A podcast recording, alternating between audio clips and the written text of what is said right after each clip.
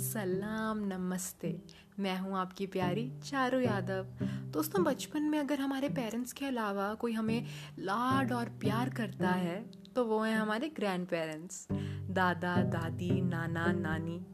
का लाड और प्यार हमें बचपन में इतना ज़्यादा बिगाड़ देता है कि उसका पता हमें बड़े होकर ही चलता है। पर सही मायने में उनके प्यार की कीमत हमें समझ बड़े होकर ही आती है। जब शायद वो हमारे साथ नहीं होते।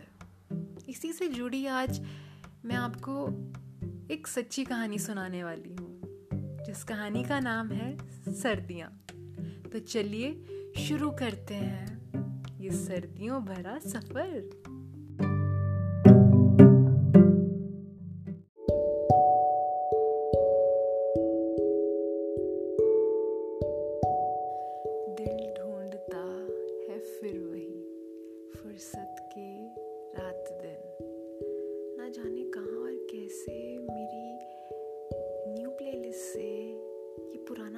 बज उठा। हॉस्पिटल की थकान जैसे पल भर में छूमंतर हो चुकी थी। इस गाने के कानों में पड़ते ही मुझे कुछ याद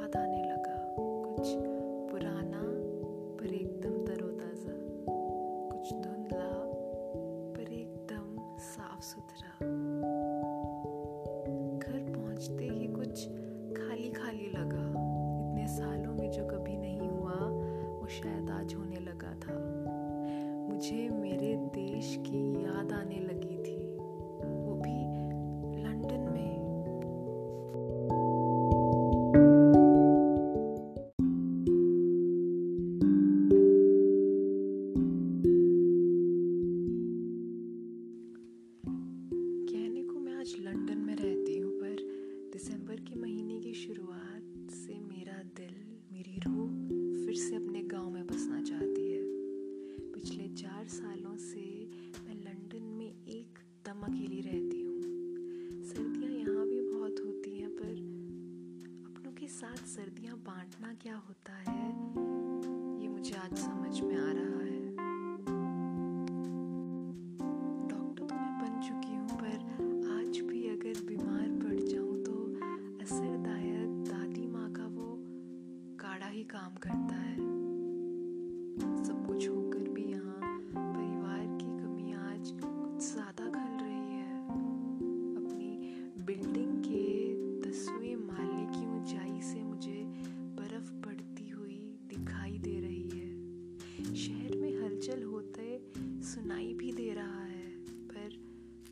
उससे कई ज़्यादा हलचल मेरे दिल में हो रही है।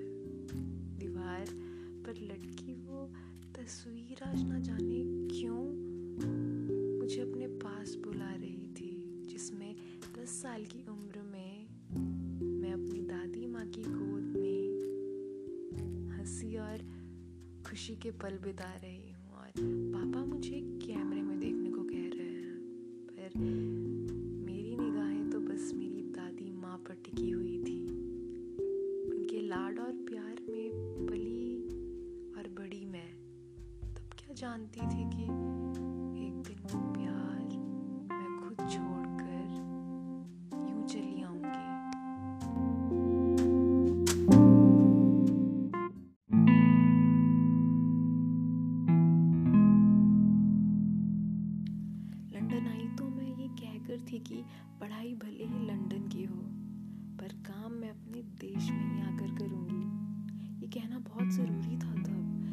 समझ लीजिए कि ये झूठ कहना बहुत ज़रूरी था।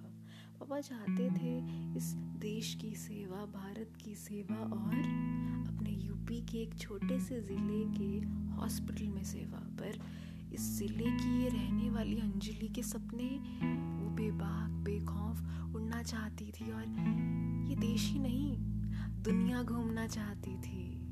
ये दुनिया घूमने का शौक शुरू हुआ था छः साल की उम्र से। बस यहीं से मेरा रिश्ता लंदन के साथ जुड़ गया।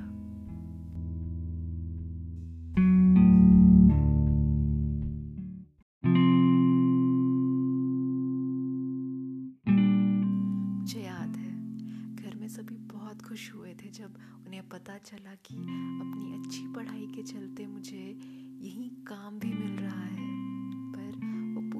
खुश नहीं थे। बस मेरे लिए उन्होंने मुझे यहाँ काम करने की मंजूरी दी थी और मेरी खुशी में खुश हो रहे थे। वैसे तो हर साल मम्मी और पापा और दादी यहाँ महीने के लिए आते थे, पर इस बार दादी माँ की तबीयत खराब होने की वजह से आ ना सके। दादी कहा करती थी, मैं इतनी जल्दी तेरा पीछा नहीं छोड़ूँगी। मेरी लाडली और ना तुझे छोड़ने दूँगी। दादी माँ मुझे सुलाते हुए कहा करती थी, जब देर रात की आंधी और तूफ़ान मुझे डराते थे, तब उनकी लोरी मुझे सुकून की नींद दिया करती थी।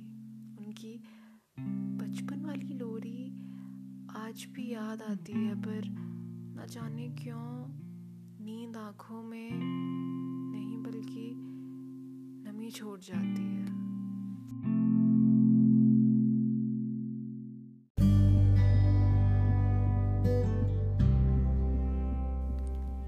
इस देश ने मुझे बहुत कुछ दिया है।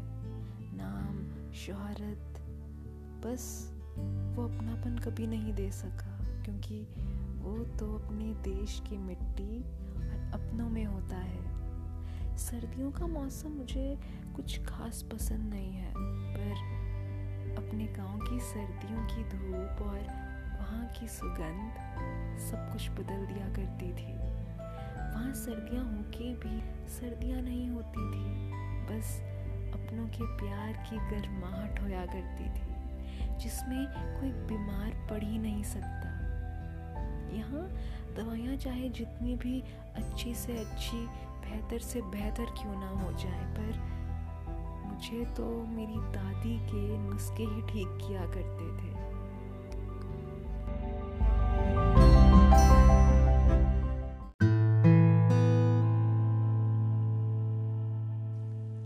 हर साल मेरी क्रिसमस की छुट्टियाँ मेरे परिवार के साथ ही बीता करती थी।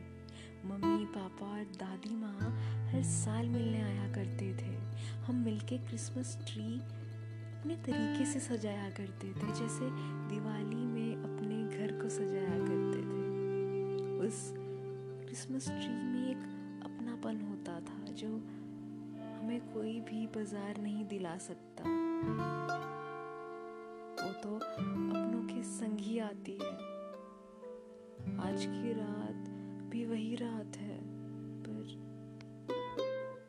ना ही मेरे घर में सजा वही क्रिसमस ट्री है और ना ही उसे सजाते वही लोग। यहाँ इस घर के अंदर भी वो घर माहट नहीं है जो अपनों के साथ बाहर मिला करती थी।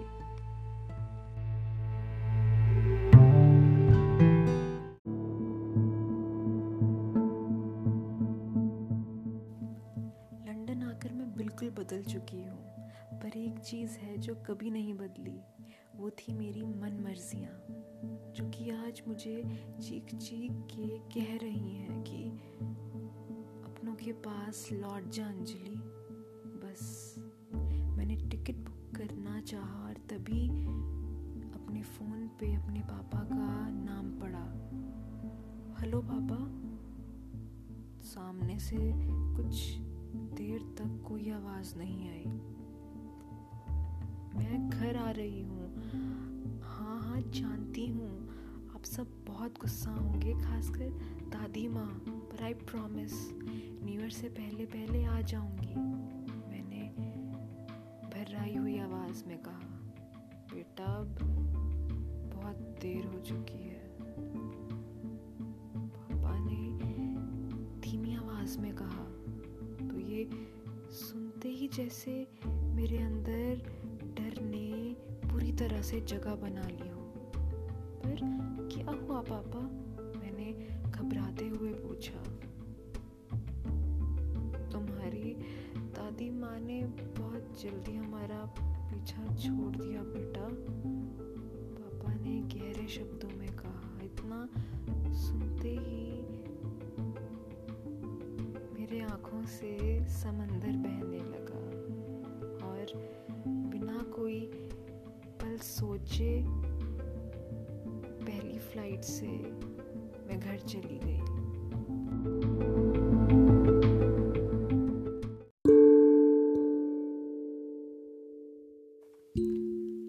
रास्ते में मुझे हर दफ़ा बस दादी माँ का चेहरा ही याद आ रहा था और उनकी यादों ने मुझे घेर रखा था। ऐसा लग रहा था कि मैं अकेले नहीं हूँ। दादी माँ मेरे साथ ही सफ़र कर रही हैं। जैसे जैसे घर करीब आ रहा है, मुझे हर गली, हर मोड़ पर दादी माँ के साथ बिताए पल दिखाई दे रहे हैं। चाहे वो झूले पर झुलाना हो या वो पेड़ जहाँ वो मुझे कहानियाँ सुनाया करती थी। घर में जैसे ही पहुँची सबने गले लगाया और खूब रोने लगी। उन्हें बिना कुछ कहे मैंने बैग रखा और सीधे अपने यानी दादी माँ के कमरे में गई। उनको जाते हुए हफ़्ता हो चुका था, पर आज भी उनके कमरे में वही गर्माहट है, जो उनके होने से होया करती थी। उनकी महक ने मुझे उनके होने का एहसास कराया। भले ही उनका शरीर जा चुका हो, पर उनकी बातें और सीख मेरे अंदर हमेशा के लिए दफन हो चुकी हैं। मैंने आँखें बंद की और उनकी कुर्सी पर धीमे से बैठ गई और कहा, हैप्पी न्यू ईयर दादी माँ।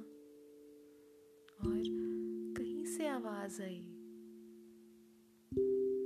तो मैं तुम्हारा कभी नहीं छोड़ूँगी।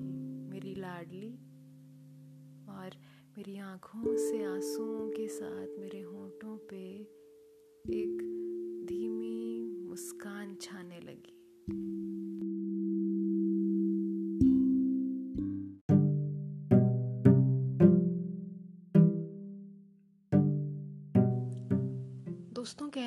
जिनके सर के ऊपर उनके बड़ों का हाथ होता है, उनके पास दुनिया की सारी खुशियाँ होती हैं।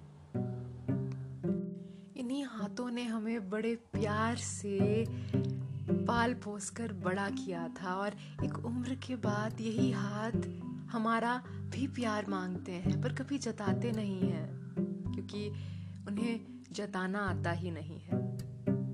इसीलिए उनके साथ रहिए, उनके पास रहिए, उनको भी उतना ही लाड और प्यार दीजिए। ये थी आज की कहानी, सर्दियाँ। मैं मिलूँगी आपसे अपने अगले एपिसोड में। Only on unfiltered poetry and stories with Charu Yadav till then good bye